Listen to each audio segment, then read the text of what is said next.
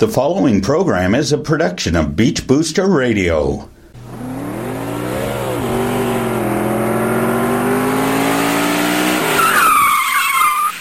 Welcome, race fans. Here is local racing authority Sam Chapman with this week's Race Day edition of Sound of Speed, only on Beach Booster Radio. Welcome, race fans, and this is the Sound of Speed on Beach Booster Radio, and I'm your host Sam, here to get you set up as the NASCAR Sprint Cup Series gears up for the Auto Club 400 from the Auto Club Speedway in Fontana, California. Coverage is set to kick off at 3:30 on Fox, MRN, and Sirius XM satellite radio. The Auto Club Speedway was constructed in 1997 with the first race taking place later that year. Jeff Gordon would get the win in the inaugural race at the Speedway. The Auto Club Speedway is a fast, two mile D shaped oval in the heart of California. It's one of NASCAR's fastest speedways on the calendar.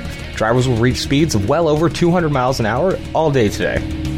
The surface at the Auto Club Speedway is starting to show, nearly 20 years old, and it doesn't have much grip for these drivers. This is where the team's new downforce package will again come into play. Drivers will be searching for all the aero and mechanical grip they can get, especially passing over the seams running around the track. If a driver hits one of those seams just the wrong way, things can go bad very fast with the high speeds at the Auto Club Speedway. While we're on the topic of speed, the Auto Club Speedway is also known for causing a lot of engine problems with the long straightaways. These drivers keep the car at full throttle for a long period of time, sustaining high RPMs before diving into the corner. The Speedway, located not too far from Hollywood, California, has also been the backdrop for some famous movies like The Terminator, The Bucket List, Herbie, and even Charlie's Angels have shot a scene or two at the Speedway. A couple more series get their season rolling today. Formula One got their season going in Australia at about 1 a.m. this morning, and the MotoGP season gets rolling at about 2 p.m. today on Fox Sports Racing. Riders will hit the stunning track in Qatar just after the sun sets to kick off the MotoGP season with a night race. And do these bikes ever look good under the lights? Keep an eye on the defending race winner Valentino Rossi and Honda rider Marc Marquez, as there's still some bad blood between those two after the events in Sepang last season that cost Rossi the world title. Brad Keselowski already has a win this season. That victory came in Las Vegas. Let's hear what the 2012 Series champ has to say about today's race. Well, this year, what I'm really looking forward to, uh, as far as returning to Auto Club Speedway is concerned, is coming back as the race defending race winner. Um, you know, that's always an honor and uh, something you take a lot of pride in, and you, you think about uh, last year's events, uh, you know, throughout the weekend. So I'm excited about that. Uh, of course, I want to win it again, so we got to keep our head down and stay focused as well. But uh, it'll be a happy return for sure. If you're looking for drivers to watch today, there are a few guys you should keep your eye on while at Fontana. He's good just about anywhere, and that's probably why he's a six time champion. Jimmie Johnson is always a strong pick at his home track. Kevin Harvick has been strong on bigger ovals so far this season, and he's another hometown favorite. And the Penske duo of Brad Keselowski and Joey Logano had quite the run going in Las Vegas, showing the garage they have a grip on this new aero package. Jimmie Johnson has had a lot of success in Fontana, which also happens to be his home track. Johnson has scored 5 wins, 12 top 5s, and 15 top 10s at the Auto Club Speedway. Johnson has had a great start to the season with a win coming in Atlanta. That means the 48 team can afford to gamble, which can pay off when the race is coming to a close. Keep an eye on the 48 car throughout the afternoon. Kevin Harvick also happens to be a California native and calls the Auto Club Speedway his home track.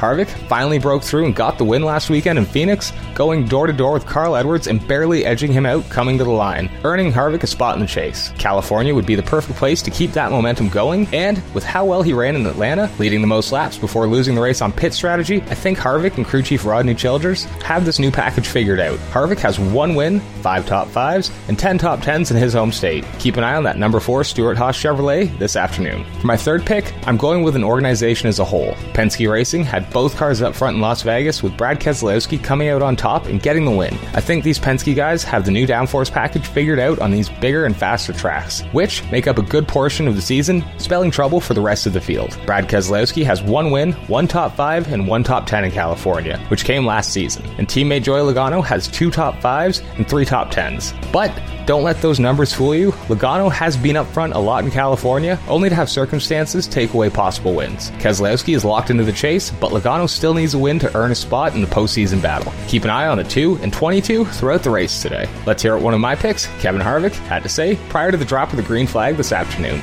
I, I think we'd rather have that pressure of, of, of trying to do good because we're going to put that pressure on ourselves anyway. You know, and having everybody expect you to do good is is great, but in the end, we're going to put that pressure on ourselves anyway. We want to we want to perform and and do well um, for the guys on our on our team and everybody at SHR. So it's. Um, don't forget to join me Wednesday to recap a busy weekend of racing with NASCAR, Formula One, MotoGP, and much more. Until then, you can head on over to the Sound of Speed's Facebook and Twitter pages to keep in touch and up to speed with all sorts of motorsports news throughout the week.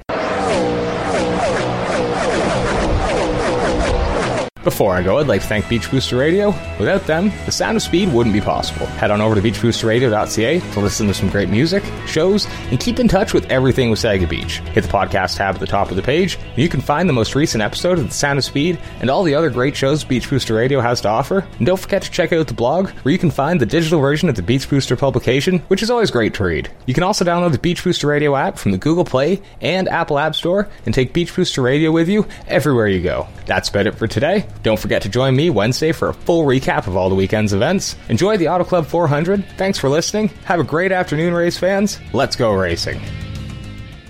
The preceding program is a production of Beach Booster Radio, written, recorded, and produced in Wasaga Beach, Ontario. We thank you for listening to Beach Booster Radio, Wasaga Beach's only locally owned and operated radio station. We are local. We are Wasaga Beach. We are Beach Booster. Hi, this is Brian Smith, Mayor of the town of Wasaga Beach, and you're listening to Beach Booster Radio.